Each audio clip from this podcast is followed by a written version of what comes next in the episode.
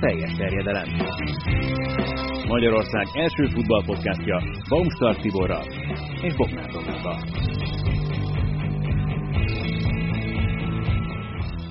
És egy régi, nagyon kedvelt vendéget látunk ismét nagy szeretettel a teljes terjedelemben, Csáki Csabát, a Forza Inter szerkesztőjét. Ugye itt azért az évek során több nevetek volt, legalább az Inter nem változtatott nevet, ha már ti igen.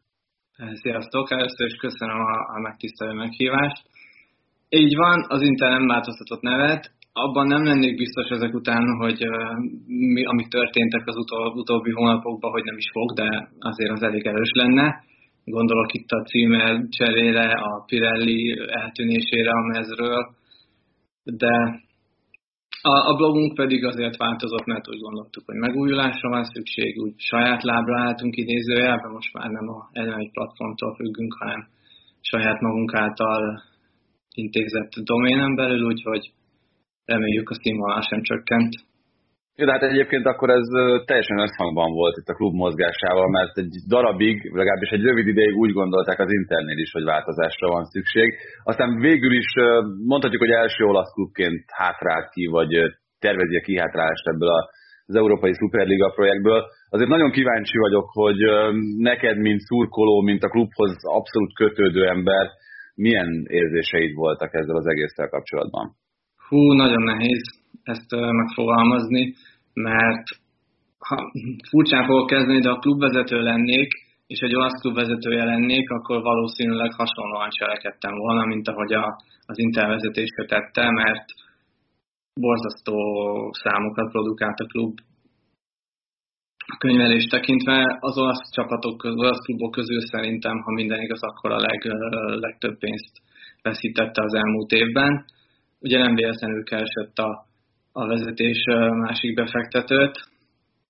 Ez a gazdasági része. Az érzelmi része, nekem már ez a Pirelli logóvesztés, meg a címer lecserélés is nehezen emészhető volt, de én felteszem a kezem, a haladást azt nem lehet megállítani, és ha ez a haladás, akkor ezzel menni kell.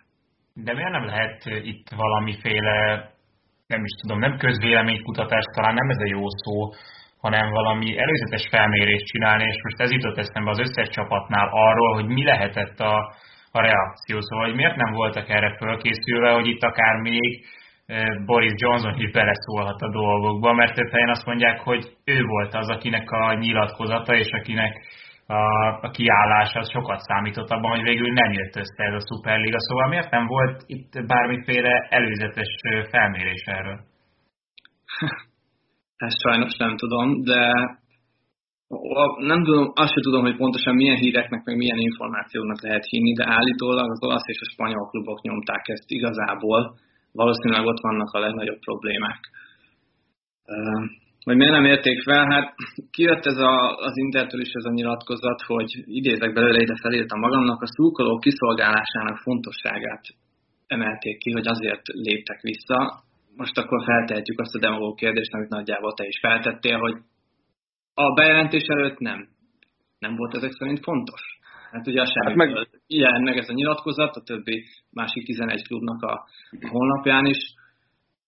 De azt, azt, azt sem tudom elképzelni, hogy, hogy, hogy ez egy ilyen amatőr szervezés mögött folyt, pedig a jelek szerint az, mert egy amerikai befektető volt a JP Morgan elvileg, amelyik finanszírozta volna ennek az egészet. Hát ha csak felületesen, amit az amerikaiakról tudunk, ők biztos, hogy minden egyes centnek, minden egyes részletnek utána néznek, és tudják, hogy hova, hova teszik a pénzt. Ha ők ebbe ilyen marketing nélkül is belementek, hát na, nagyon csak.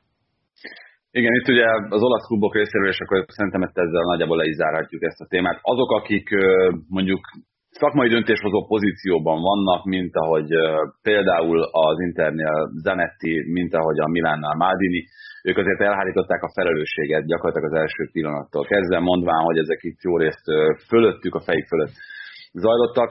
Még egyébként az alapján, amit például az angol kluboknál Klopp vagy Guardiola mondott, még az ember hajlamos is lehet ezeknek félig meddig hinni ezeknek a híresztéseknek, de szerintem tényleg ne ragadjunk le ennél a témánál vannak ennél sokkal pozitívabb dolgok itt az Interrel kapcsolatban.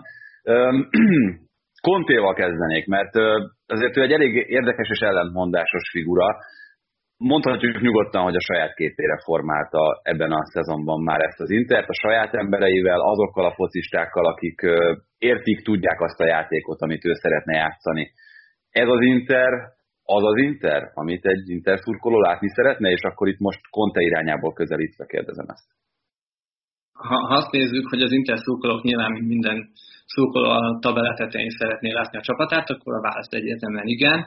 Ha eltartott kisúlyú szurkoló vagyok, akkor a válasz nem, mert ez a pragmatikus játék, amit Conte csinál, az, azt tudjuk, főleg az utóbbi mérkőzéseken jött ez igazán ki, amikor egyre közelebb van a, a, a célhoz a, a csapat, és akkor észre lehetett venni, hogy nagyon-nagyon biztonsági, biztonsági futballra állt vissza.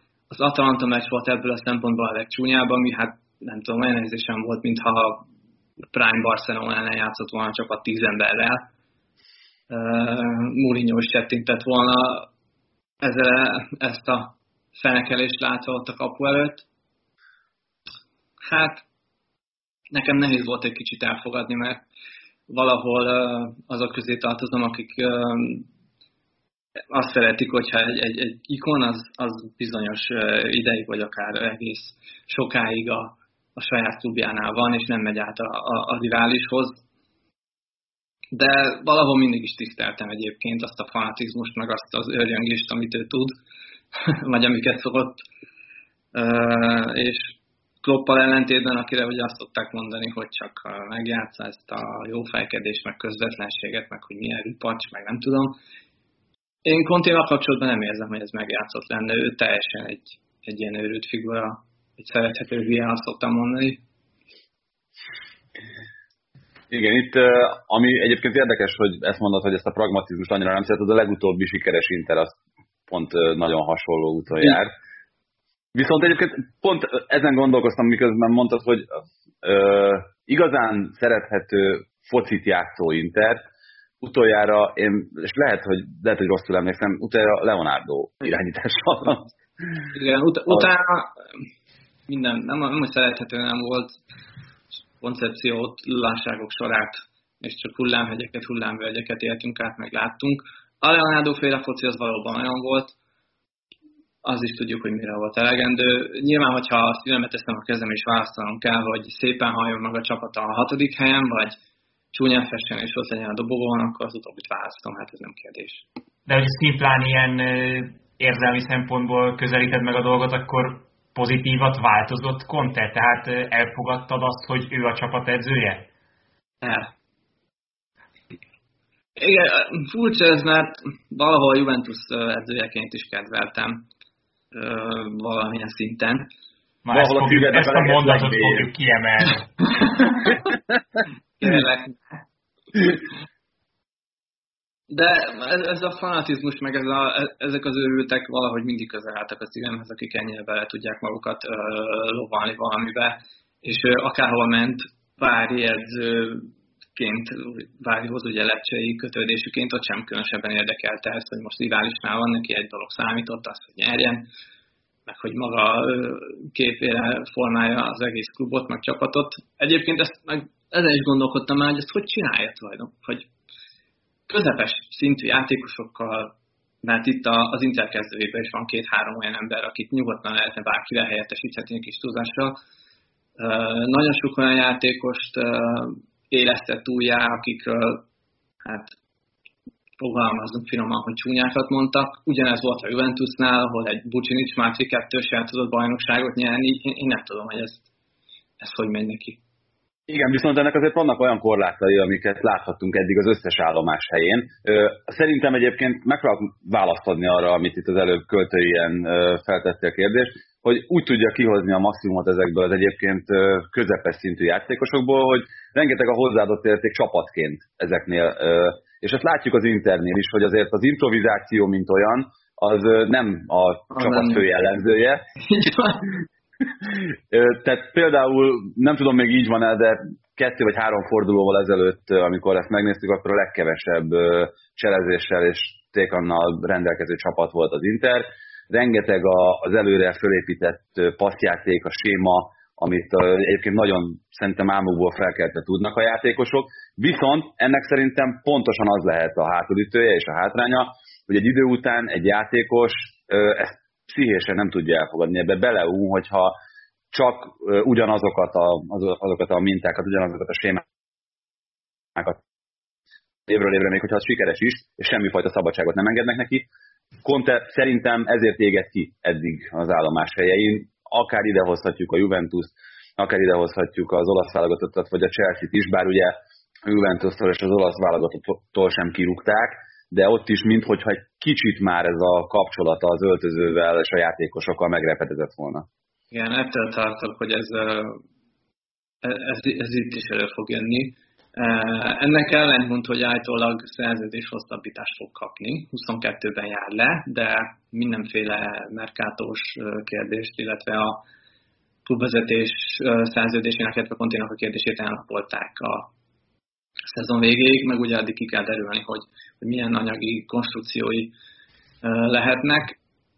Én azt nem látom, hogy ő 5-6 évig, akár itt, akár egy másik csapatnál ennyi, egy húzamban ennyi időt el tud tölteni, pontosan, pontosan azért, amiket te mondtál, bár azt mindenféleképpen a javára kell írni, hogy játékos lázadásról nem nagyon lehetett hallani egyik korábbi állomás helyről sem. Az interneten egyetlen egy esetre emlékszem, hogy Veszinóval volt edzésen valami probléma, és beküldte az öltözőbe idő előtt, de ez az egy.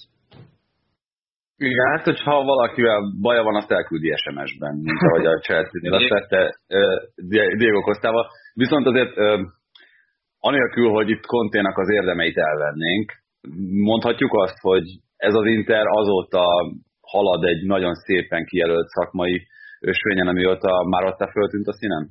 Ez egyértelmű. Mm, bár itt ugye volt a, a mostani csonka idén közepén végén, a, az a probléma, hogy most milyen irányba induljon el a klub a, a Mercaton, és hát itt Conte győzött. Én biztos vagyok benne, hogy marad, marad, maradta nem Kolárovat és Vidált akart idehozni, meg voltak erre a, a fiatalabb és felépíthetőbb nevek. Itt Conte kérésére jöttek ugye az idősebb, tapasztaltabb játékosok, hát láttuk is ennek az eredményét a bajnokság elején azt, azt hiszem, hogy ha lesz több pénz ezen, a, ezen a nyáron, akkor, akkor ez most nem, nem így fog történni, hanem most a maradta féle nevek fognak dönteni, tehát szerintem azt Conte is belátta, hogy ezek a, ezek a játékosok, akiket ő idehozott ott nemzetközi szinten, ahhoz még, még egy BL csoport továbbításhoz is kevesek voltak, úgyhogy itt, itt most más irányba kell fordulni. Egy kicsit meglepődött azon, hogy ti hosszú távról beszélgettek, mert nem az lenne most az első az Internél, hogy idén mi lesz. Tehát, hogy ez, ez számomra egy annyira elsődleges és mindenek felett álló kérdés, hogy meg lesz-e az a bajnoki cím, és hogyan lesz meg, mikor lesz meg, hogy gyakorlatilag fölöslegesnek érzek minden más kérdést. Nem akarok babonás lenni, de innen már azért nehéz lenne elbukni. A következő három fordulóban, ha jól tudom, az Verona, Crotona és a Sampdoria érkezik mind a három olyan csapat, amelyiknek gyakorlatilag semmiféle tétje nincs már. A Verona meg úgy látszik, hogy teljesen el is készült. Ezen a, ezen a három meccsen, ha 9 pontot behúzzák, akkor matematikailag is megvan a Scudetto, ha minden igaz. Nem tudom elképzelni, hogy innen, innentől kezdve ne legyen meg, úgyhogy, úgyhogy szerintem nyugodtan lehet már jövővel foglalkozni nagyon-nagyon hat, tehát visszatérve itt a, akár az idei koncepcióra, akár a hosszú távúra, nagyon-nagyon hasonló, mint, a, mint amit egyébként a Juventusnál láthattunk itt a Marotta időkben szakmailag. Még egyébként a nevekben is az fedezni fel hasonlóságot, itt akár Contéra gondolva. Nem tartasz attól, hogy ha esetleg itt a Conte időszak és a Conte korszak lejár, akkor megint egy olyan ember érkezik, aki más klubnál tette el a névjegyét korábban? Sejtem, hogy kire gondolsz. Nekem is volt egy ilyen megérzésem, sőt, itt amikor beszélgettünk egy szurkoló barátaimmal, akkor nekik már hónapokkal ezelőtt mondtam, hogy szerintem megvan az egyesség Allegrivel, és hogy ő fog jönni. Ez azt is alátámasztotta, hogy mindenféle külföldi megkeresés visszautasított, elvileg vagy állítólag. annyiból más a helyzet, hogy nem teljesen a Juventushoz kötődik, hanem a Milánhoz is, úgyhogy még jobb. De azért mondtam, hogy ez így még nehezebb érzelmileg nyilván. Még nehezebb, de te is nagy rajongója vagy Alleginek, én is, úgyhogy uh, ezt, ezt, így, ezt így aláírod ezt a, ezt a szakmai koncepciót. Csak egyszer még védje meg a címét Conte, ahogyan, ahogyan azt szokta, mint Olaszországban. Igen. Hát mivel írtózatosan magas a fizetése, nem hiszem, hogy ebből ki lehetne úgy táncolni, hogy, hogy ne kelljen neki nagyon sokat fizetni. Ugye még Spalletti is elvileg ott van a klubfizetési listáján, szóval ha Kontét ki kellett volna rúgni, akkor ez azt jelenti, hogy az új edzővel együtt hármat kellett volna fizetni, az meg a jelenlegi helyzetben nem fenntartható. Abszolút, viszont mennyire fenntartható a klubnak a finanszírozása? Tudjuk nagyjából, és itt nem is feltétlenül untatnám a kedves hallgatókat azzal, hogy mi a helyzet. Nagyon röviden elmondva, és hogyha valamit én rosszul mondok, akkor majd szápolt Csabi. A kínai állami szabályok szerint ugyan meg lenne a pénz a Suning csoportnál arra, hogy finanszírozzák, akár még egy tőkeinjekcióval is ellássák az Intert, viszont ugye nem engedik a külföldi befektetéseket jelen pillanatban, ezért tőkehiányos az Inter, és emiatt van szükség arra, hogy kívülről pénz érkezzen. Viszont ennek akár, hogyha ez hosszabb időre, hosszabb hónapokig fennáll ez a helyzet, és nem talál megoldás az Inter, az lehet a következménye, hogy néhány értékét piacra kell dobnia.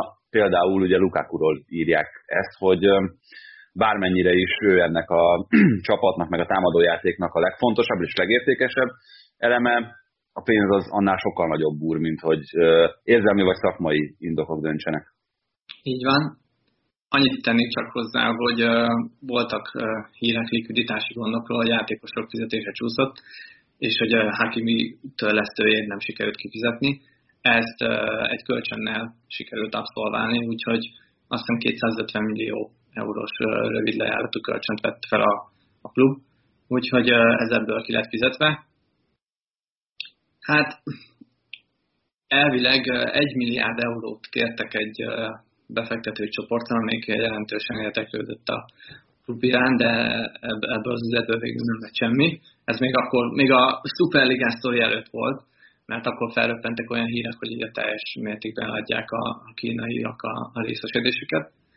Ez nem történt meg, most egy másik befektető után kajtatnak, illetve ami szerintem még nagyon fontos, nem akarok mindig a Pirellihez visszatérni, de az ő szerepük is fontos annyiból, hogy mindössze 10 millió eurót fizettek a, a szponzorációért, azért mondom, hogy mindössze Sassuolo is többet kap, ha jól tudom, és a Juventus meg valami 42 körül egy évben, úgyhogy ez az oka annak, hogy, hogy lecserélik a, ezt a szponzort, ami a 95 óta szerepel az Intel úgyhogy ilyen hosszú ideje talán egyik klubnak sem volt.